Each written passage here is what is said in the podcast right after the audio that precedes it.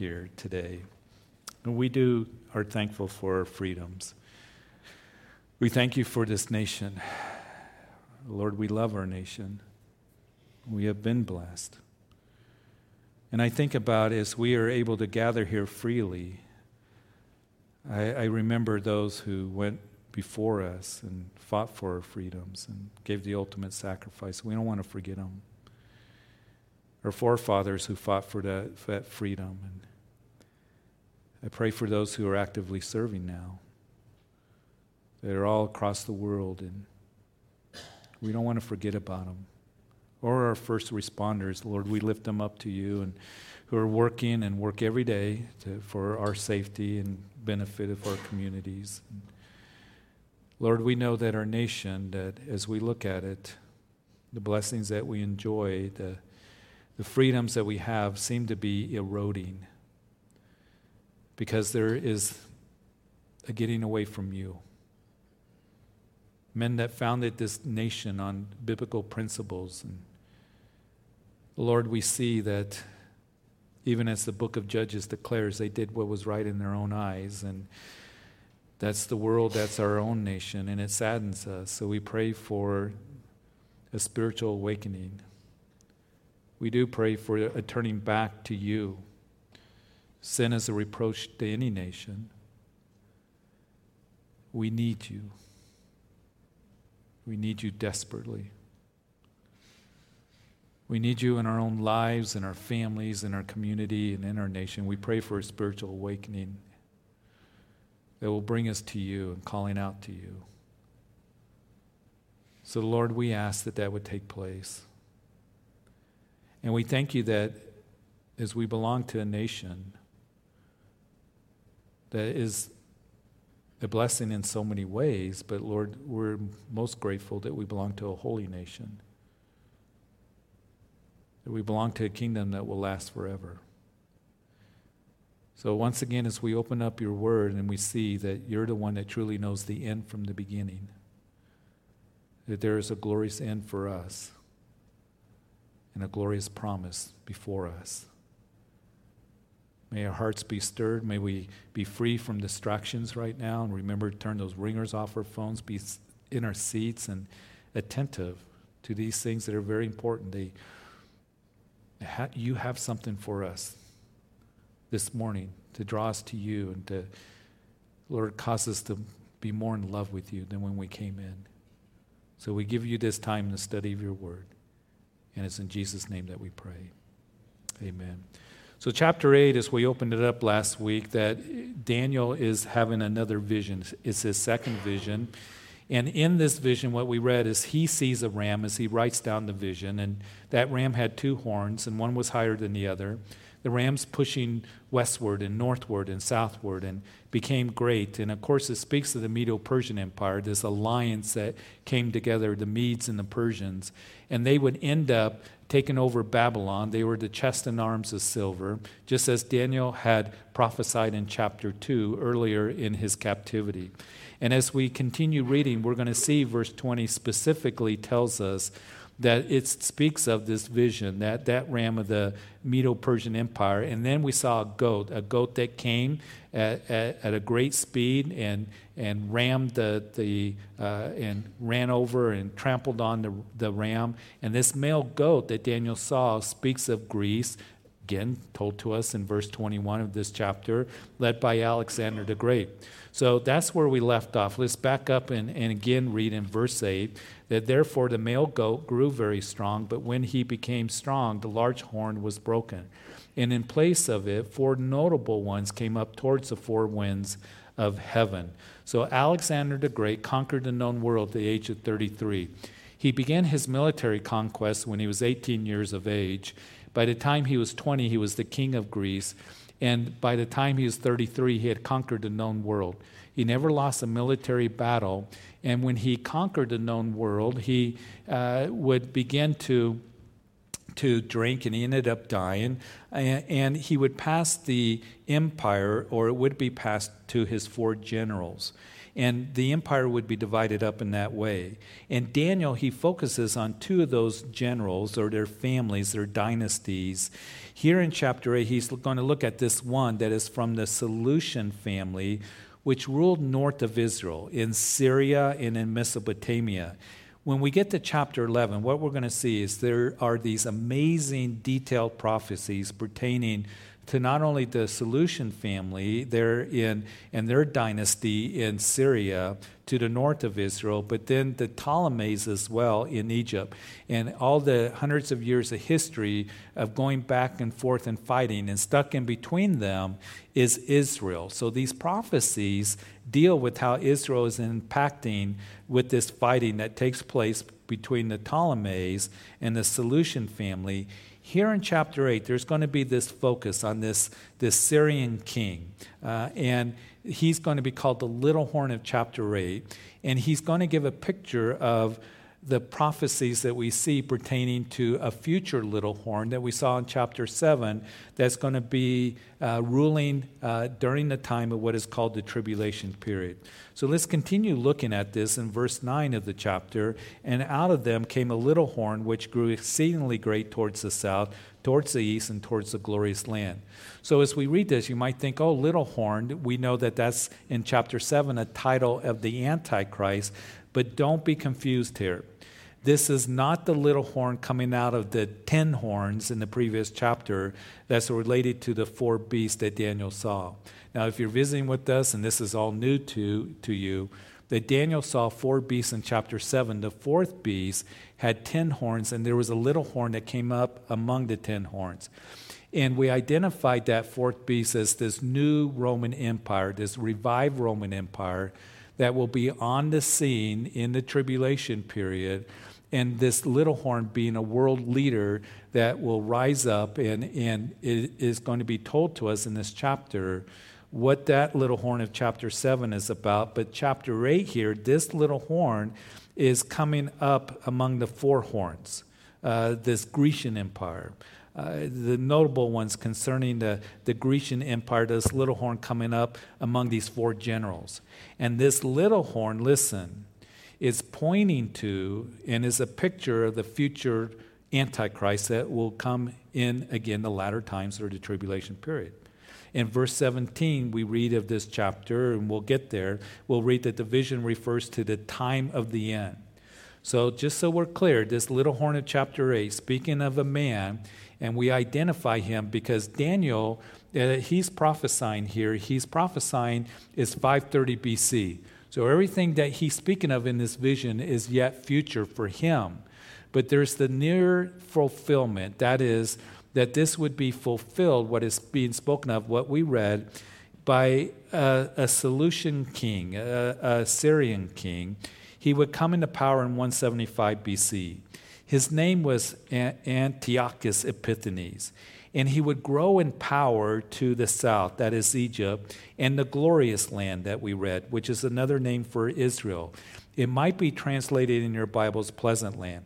And, and what does he do? Why is he a picture of the little horn of chapter 7 that is yet to come? Well, let's begin to read this and kind of sort all of this out as we read in verse 10. And it grew up in the host of heaven, and it cast down some of the hosts and some of the stars of the ground and trampled them.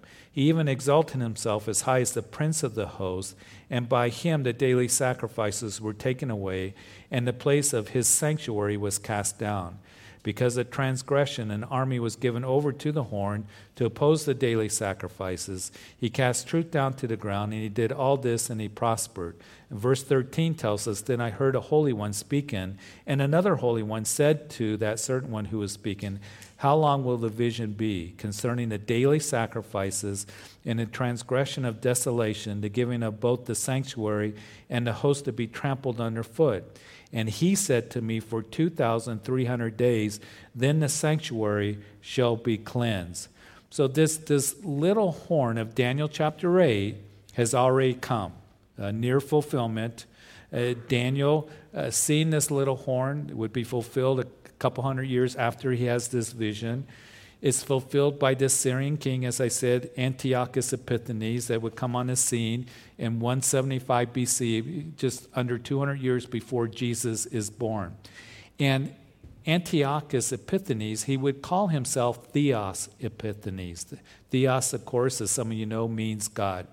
In other words, he would see himself as a god. And the Jews ended up calling him Antiochus Epimanes. It was a play on words, and what it means is you are Antiochus, the madman, the insane one. And history tells us that he was indeed insane. He, he was very brutal, he was cruel, he was a very evil man. What he did was unimaginable. So, what did he do? Well, verse 9, as we read, that he set his eyes on the glorious land, and that's what he did. He, he came into Israel. He had a real hatred for the Jews.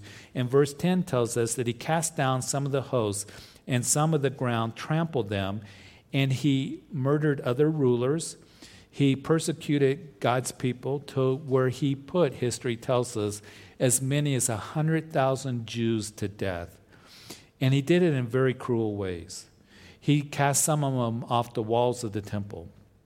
He would have this big pot that he would fry some of the people in or boil them. And in verse 11, it tells us that he exalted himself as high as, as the Prince of Hosts. He would blaspheme God and he would command this idolatry worship towards himself. And also, that we read that the daily sacrifices were taken away and, the practices, the temple worship, and the beliefs of the Jews. So he tried to do all of that. We can see why he was called the insane one, the madman. And it is a picture, listen, a powerful picture of this future Antichrist that will come on the scene in the tribulation period. Because what we're going to read of the Antichrist that is yet to come, that when he does come on the scene, that he's going to put an end to sacrifice in the middle of the tribulation period. He will see himself as God exalting himself, and he will desecrate the temple. That is what is called the abomination of desolation that Jesus spoke of in Matthew's Gospel, chapter 24, in what is called the Olivet Discourse. When the disciples came to Jesus and said, Tell us about the, the end of the age and, and uh, the signs of your coming. And Jesus began to do that. And in that teaching, he said, When you see the abomination of desolation spoken of Daniel the prophet, so he would identify as Daniel being a prophet, he said, Flee, because it'll be great tribulation such as the world has never seen or ever will see again. And so the Antichrist that is yet future is going to put an end to sacrifice. He is going to be one that, that is going to exalt himself as God. Now, you might be thinking, well, I didn't know that they did sacrifices in Jerusalem. There's no temple there, they haven't done sacrifices for 2,000 years. It would be the second temple in 70 AD that was destroyed by Rome. As Titus and the Roman legions came in and leveled uh, Jerusalem, they leveled the second temple to where not one stone was left upon another. That was predicted by Jesus, right? But also was predicted by Daniel, as we're going to see in chapter 9. And as we know that that was destroyed, the Jews would be left into captivity to all the nations and even though they're back in the land, there is no temple that is there. There's no sacrifices. On the Day of Atonement, what they do is they reflect on their goodness versus their badness. But Bible tells us that there is going to be a temple someday in Jerusalem. And Second Thessalonians chapter 2 tells us that, Revelation chapter 11. Daniel's book tells us that there's going to be sacrifice and there's going to be the temple where the Antichrist, as they will have sacrifices, they will, he will stop the sacrifices in the middle of the tribulation period. You can go to Israel today. Some of you have been with us, and when we've gone there, there have been times where we went into a place that was called the Temple Institute. And the Temple Institute, you can see where they're getting everything ready for temple worship. They got all the furnishings that are ready to go, the priestly robes. They talk about the sacrifices. And one of the interesting things that, that they said was, and we see it in the book of Ezra, is they said, We don't really need a building. All we need is an altar to start sacrifices. And we see that in the book of Ezra when they came back to rebuild the temple after Solomon's temple was destroyed. The 70 years of captivity are over. And as the decree goes out that they could go back and rebuild the temple, the very first thing that they did is they push aside all the rubble and they built the altar there so they could begin the sacrifices. So that's going to come to an end. There is going to be a temple in Jerusalem. And we know that the Antichrist, that is yet future, is going to desecrate that temple. Antiochus Epiphanes, he, de- he desecrated the temple, the second temple, there as he came into Jerusalem. And the way that he did it was he took a pig, he slaughtered a pig in the Holy of Holies, and he took the blood and he smeared it all over the temple. Remember that pigs were considered unclean. And then he took the blood also of the of, of pigs and he tried to force the priest to drink it, you know, the blood, or you would end up dying. And many priests were, were killed. It is believed that he set up an image of Zeus there in the temple. And we are told that the Antichrist that is yet future, that he's going to set up an image of some kind of image in the rebuilt temple there. So all of this, again, uh, Antiochus Epiphanes is pointing to what is yet future with the Antichrist. Now, as we look at some extra biblical writings, such as First Maccabees, that Antiochus, he wrote to the whole kingdom that we should all be one, one people. Everyone should leave his laws and, and be given to the laws that he put in place. And that's what we read in the previous chapter that the future Antichrist that he's going to do. And as we read in chapter 7, remember in verse 25, that the future Antichrist intends to change the times and the laws. And what I think that what that means is, is when he goes into the temple in the middle of the tribulation period, that Paul writes that he will exalt himself as God to be worshiped as God. And we know that at that time that he will command the world to worship him and he will probably do away with all the religious holidays, any kind of, of holiday that speaks to our God, the true and living God, that is Christmas, Resurrection Sunday, uh, Passover, you know, uh, Yom Kippur, um, any of those uh, religious holidays, even holidays that are Muslim holidays or other religions, their holidays, because here's the thing the Antichrist is going to want to be worshiped alone.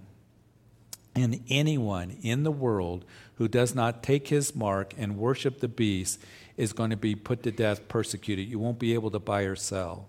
So he's going to come along, the Antichrist, to a greater degree, and he's going to put away the laws and change the times, and he alone wants to be worshiped. As we read here in verses 13 and 14, back to our text, Antiochus would make his first incursion into Jerusalem, where he killed the high priest. He defiled the temple, the time of the transgression of desolation, and he would rule for 2,300 days, or about six years. He, he ruled till about 165 BC. And what happened is Judas Maccabee, this Jewish man, and his brothers, Judas Maccabee came from a priestly family, that they began this revolt against Antiochus, the Syrian army that was there. And over years of struggle, they would end up defeating the Syrian army and pushing them out of, of Jerusalem. And some sources say that Antiochus, when that happened, when they finally defeated the Syrians, that Antiochus, he was over in Elam. Elam was several hundred miles to the east, what is today in Iran, the, the western part of Iran along the Persian Gulf he gets word that Judas Maccabee and the Jews have defeated his Syrian army, driven them out of Jerusalem. He got so angry, history records, that he said when he gets back to the promised land, he made a promise that I'm going to kill all the Jews.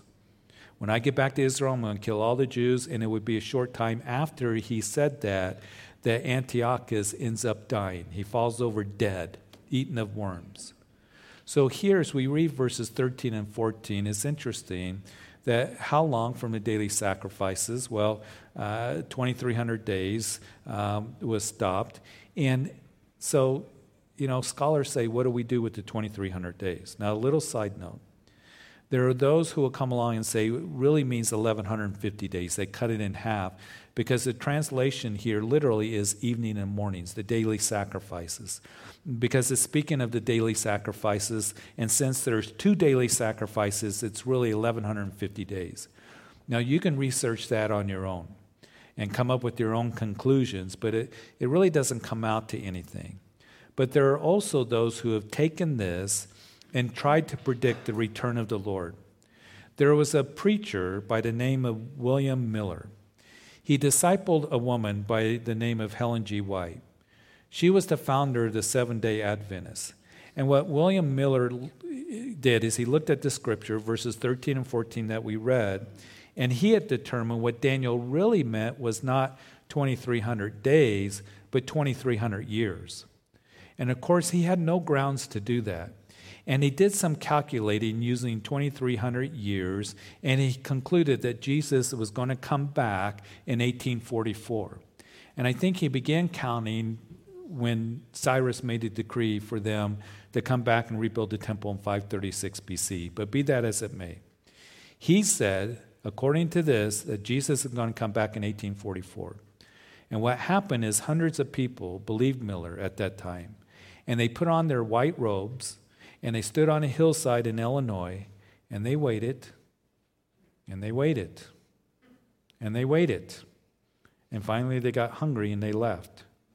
And what Miller said was what really happened is what there was this cleansing that took place in heaven. That Jesus entered into the heavenly sanctuary and there was this cleansing in the heavens. Now think about it. Isn't that ridiculous? I mean, there needs to be a cleansing in heaven. And that's a part of their history that they don't like to talk about. And I mention that is because what can happen is that Christians or people can take things like this and they begin to make predictions about the return of the Lord. And keep in, in mind that there's two aspects to the return of the Lord the rapture of the church that will happen in a moment, in the twinkling of an eye, when He takes us to be with Him. We meet Him in the air. And then the second coming of Jesus Christ. We know when the second coming of Jesus Christ is going to be. It's going to be at the end of the tribulation period. That is well documented. Even Daniel documents that. But as we know that the rapture of the church, when he comes for his church, Jesus said very specifically, No one knows the day or the hour of, of when he returns. I come when you're least expect it. And Jesus meant what he said, and he said what he meant. So we can clearly understand that, can't we? He said, No one knows the day or the hour. And yet there are people that come along and say, Well, the rapture is going to happen or the Lord's going to you know, come for us at this time. 88 reasons why the Lord must come back in 1988. And I remember I was a young Christian thinking, oh, that's wonderful. That's great. He's going to come back in 1988. And because of the budding of the fig tree, Israel becoming a nation in 1948, and a generation is 40 years. So he has to come back. And, and you know, the, the budding of the fig tree, that parable that he would say, the author, that Jesus had to come back in 1988. And of course, he didn't come back. There was an individual recently, perhaps some of you remember, I think a lot of you do, Harold Camping. Before the pandemic, he had predicted, he got a lot of press, that the Lord was going to come back on this day. And there are people that were giving him a lot of money. And, and, he would put up these big billboards that Jesus is coming back on this day. And he got every news network was interviewing him and talking about this. And, and they were doing it in a very sarcastic way uh, yeah, the Lord's going to come back. Here's a guy, you know, people are giving him money. Well, of course, it didn't happen. Then he said, Well, I made a mistake. It's actually going to be, you know, at this time. And of course, the Lord hasn't come back during that time. Keep in mind, when the Lord says, No one knows the day or the hour, he means that, doesn't he? And if somebody comes along and says, I have a date because of some formula that they come up with, you can dismiss it. Also, there are those who come along and say, well, the Lord came back in secret. There was a cleansing in the heavens, or he came back spiritually. When Jesus Christ comes back in the second coming, it's going to be literally, it's going to be physically. We're going to come back with him, and every eye will see him. Jesus said that very specifically. He's going to come back in great power and glory. So keep those things in mind. And what happens is, is when something like that happens, like a Harold Camping or 88 Reasons Why Jesus Must Come Back in 1988, the world looks at it and they become scoffers, don't they? They look at you and me like, you guys believe that the Lord's going to come back? You're, you guys are a bunch of wacky people. And, and, and so we know that one of the things that we are learning even in this chapter, if these near fulfillments were fulfilled to the letter, right? We know that the future fulfillments are going to be fulfilled to the letter. And even Peter predicted that scoffers will come in the last days, saying, Where's the coming of the Lord since your forefathers' day? All things continue as they were. So we want to keep everything in context. We want to make sure that we understand that no one knows the day or the hour for the blessed hope when he comes for us. So Antiochus and his forces leave Jerusalem, and there's a cleansing of the temple and the rededication of the temple. What happened is they cleaned up all the blood as they drove out the forces of Syria. They, they cleaned it up. They relit the menorah. The menorah is that seven branch uh, candlestick for, uh, um, that is in the holy place, the menorah. And each one of those branches, seven branches, had bowls and it had oil in it and wicks floating around. And one of the duties of the priest was to make sure that the bowls were full of oil and that the menorah was lit. Well, when they rededicated the temple, they filled up the bowls and they relit the menorah, and then they realized, oh no, we have no more holy oil. And the menorah is going to go out in a day, and the light's going to go out. This is a bad sign. It takes eight days to produce a new batch of holy oil, so they began to pray. And as they were praying, what happened was is that menorah was lit for eight days until a new batch was made, was made, and it was a miracle. So they called that the Feast of Lights. After that, they commemorated it by calling it the Feast of Lights. How God worked a miracle in driving out Antiochus, rededicating the temple, lighting the menorah, how God provided for the menorah to keep burning for those eight days. And the Feast of Lights is mentioned as Jesus coming to Jerusalem in the wintertime in John's Gospel, that he celebrated the Feast of Lights. So that commemorates this time that we're talking about. The Jews commemorate it today in what they celebrate in December called Hanukkah. So, Hanukkah, the lighting of the candles, four on each side of the main candle. And Hanukkah means dedication.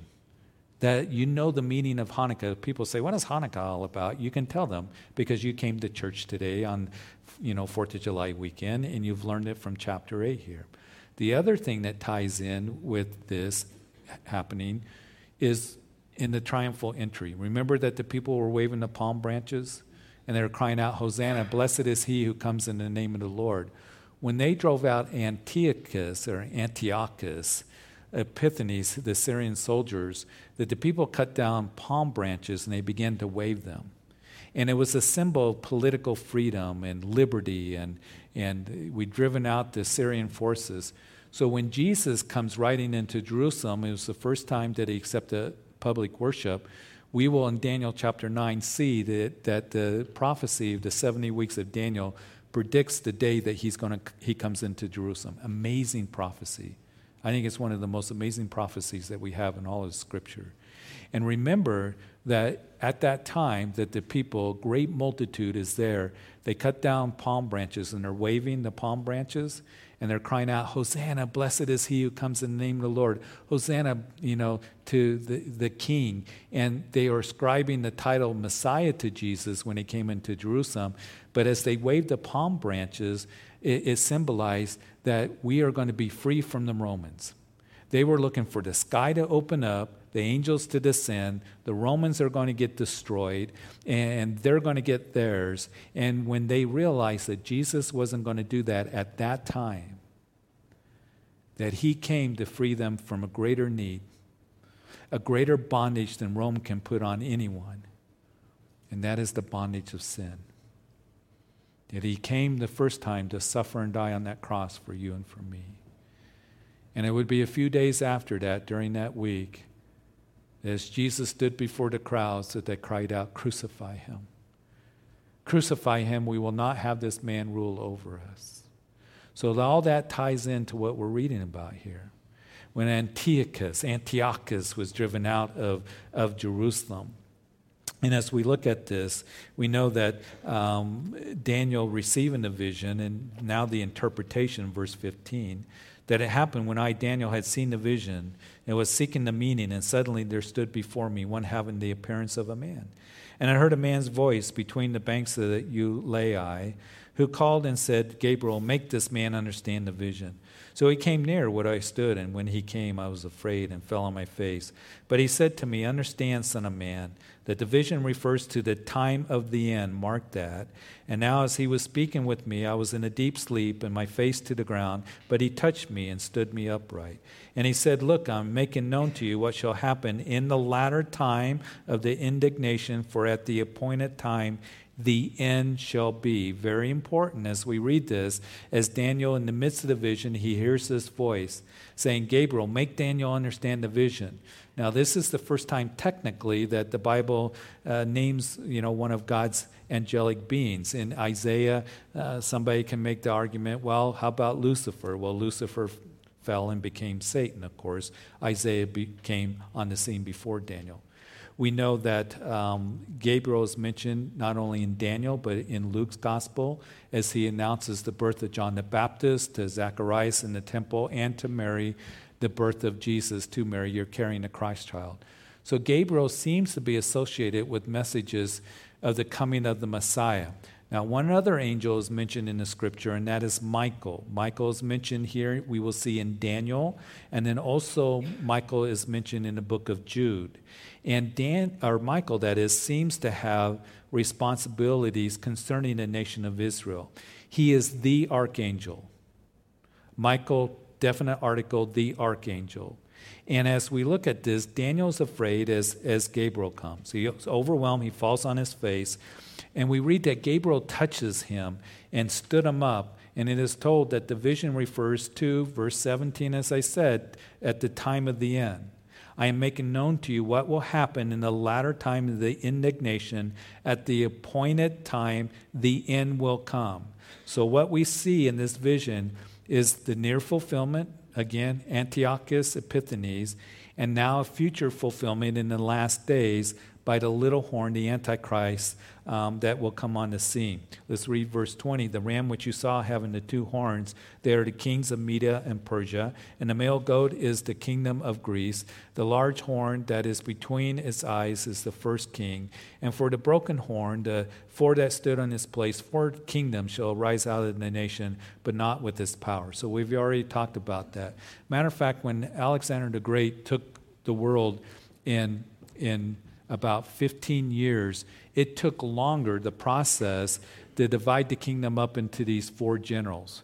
After uh, uh, Alexander the Great, the great cry of Alexander, there are no, no more worlds for me to conquer. And he cried like a baby at the age of 33. He began, since he had no nations to fight against, he began to fight with his generals. So that process took about 24 years for it to really be divided up. And again, we'll talk more in detail about that as we look at that. But now in verse 23, now pointing to the future Antichrist, and in the latter time of their kingdom, now speaking of the tribulation period and the Antichrist coming on the scene, when the transgressors have reached their fullness, a king shall arise having fierce features who understands sinister schemes. His power, verse 24, shall be mighty, but not by his own power. He shall destroy fearfully. He shall prosper and thrive. He shall destroy the mighty and also the holy people. Through his cunning, he shall cause deceit to prosper under his rule. He shall exalt himself in his heart. He shall destroy many in their prosperity. He shall even rise against the prince of princes and he shall be broken without human means. And the vision of the evenings and mornings which was told is true. Therefore, seal up the vision, for it refers to many days in the future. So, this prophecy looks to the Antichrist in the last days. He will have, first of all, verse 23, a fierce features or countenance. Antiochus was cruel, very cruel. The Antichrist is going to be extremely cruel who has sinister schemes, we are told. Antiochus was known for his smooth tongue and flattery, so will be the Antichrist. We've already seen that he speaks pompous words. He's going to be very intelligent, he's going to be very persuasive. He's going to seem to have the answers to the world, economically, politically, uh, even, I bet, environmentally. Uh, he's going to bring the world together as one. And he's going to bring the world, and he's going to seem to have the answers religiously, as he will then command the world to worship him. Verse 24 tells us that he will be mighty in power, but not of his own. And we know that the future Antichrist, because the Bible tells us in Revelation chapter 13, is going to be under the direct power of the dragon, or that is Satan. Verse 24 shall destroy fearfully, or that is extraordinarily. He will destroy his enemies and God's people, uh, that, uh, that he's going to come against the tribulation saints, and he's going to go against the Jews and anyone who does not give their worship to the Antichrist in the tribulation period. Verse 25 tells us he's cunning, he's deceitful. He's going to deceive, listen. As 2 Thessalonians chapter 2 tells us, he's going to deceive through lying signs and wonders. He's going to perform miracles. The book of Revelation indicates that there's going to be a sidekick with the Antichrist called the false prophet that will be able to call down fire from heaven. As they're working these miracles, they're going to deceive people with these mighty signs and wonders. We are told by Jesus, beware of that. Beware of that in the last days. That false prophets will come on the scene and teachers with lying signs and wonders to deceive even the elect. Make sure, all of us, that we just don't base truth on miracles because Satan can do miracles. I believe God does miracles. But be careful because the Antichrist is going to do miracles where people are going to say, This has got to be God. This, this guy is real. This guy is amazing. Lying signs and wonders. We are told to test the spirits to see if they are of God. How do we test the spirits? It's not through miracles. Again, I believe God works miracles. I believe He heals, He works miracles today, but we test the spirits not through experience, not just through miracles, but through the Word of God. Listen to what's being said. What's being taught? Does it line up with the Word of God? And John tells us that very specifically. So he's going to deceive through lying, signs, and wonders, and speaking pompous things, being persuasive, leading people away. It's going to sound so pleasing to the flesh. This has got to be true. He's once will be a destroyer, once again, as we're told, because that's what Satan does. He wants to destroy. He's going to try to destroy the world, and we know that he wants to destroy you and me right now. He's a murderer, Jesus said. Do not let him get a foothold in your life. And that's why we're told that we are to be sober and vigilant and watchful because Satan's like a roaring lion seeking whom he may devour. Do not go into his territory. We are told in 2 Corinthians chapter 4 not to be ignorant of Satan's devices.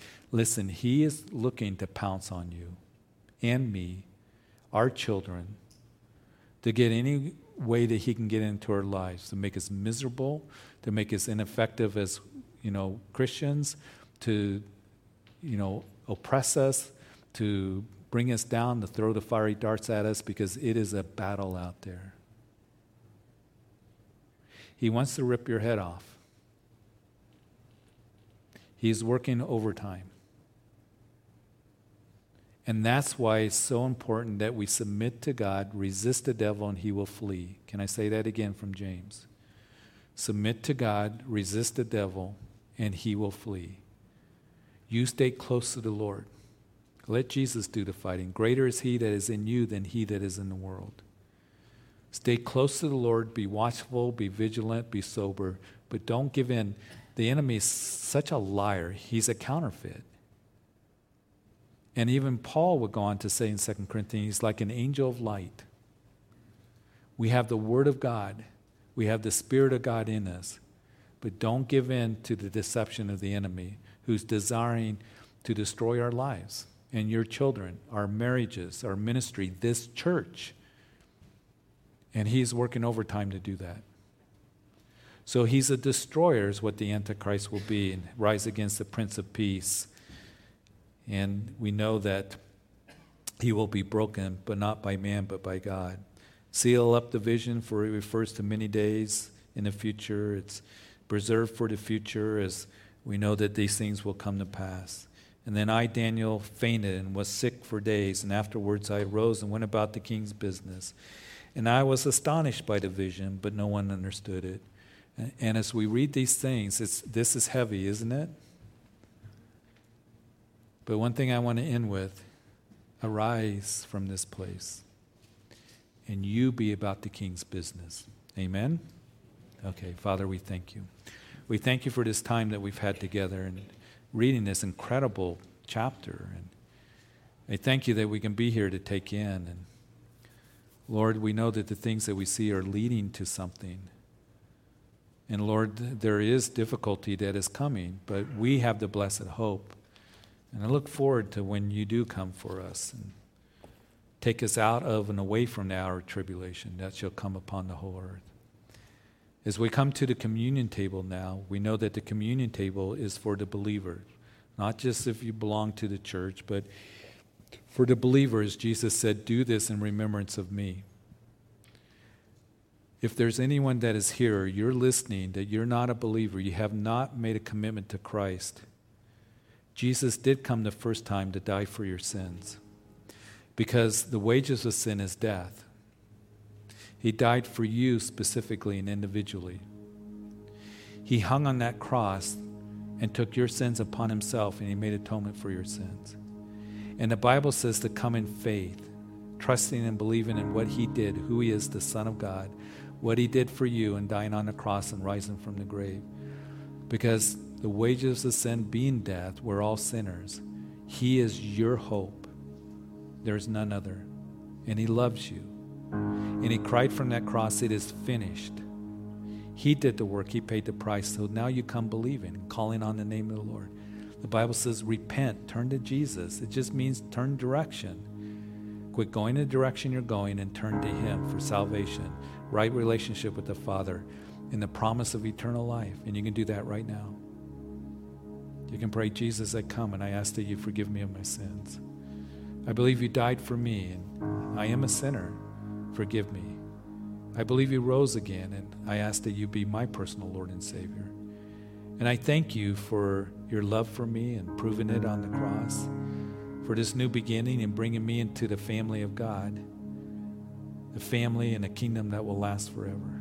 And I do want to know you, walk with you in the days ahead for all of my life.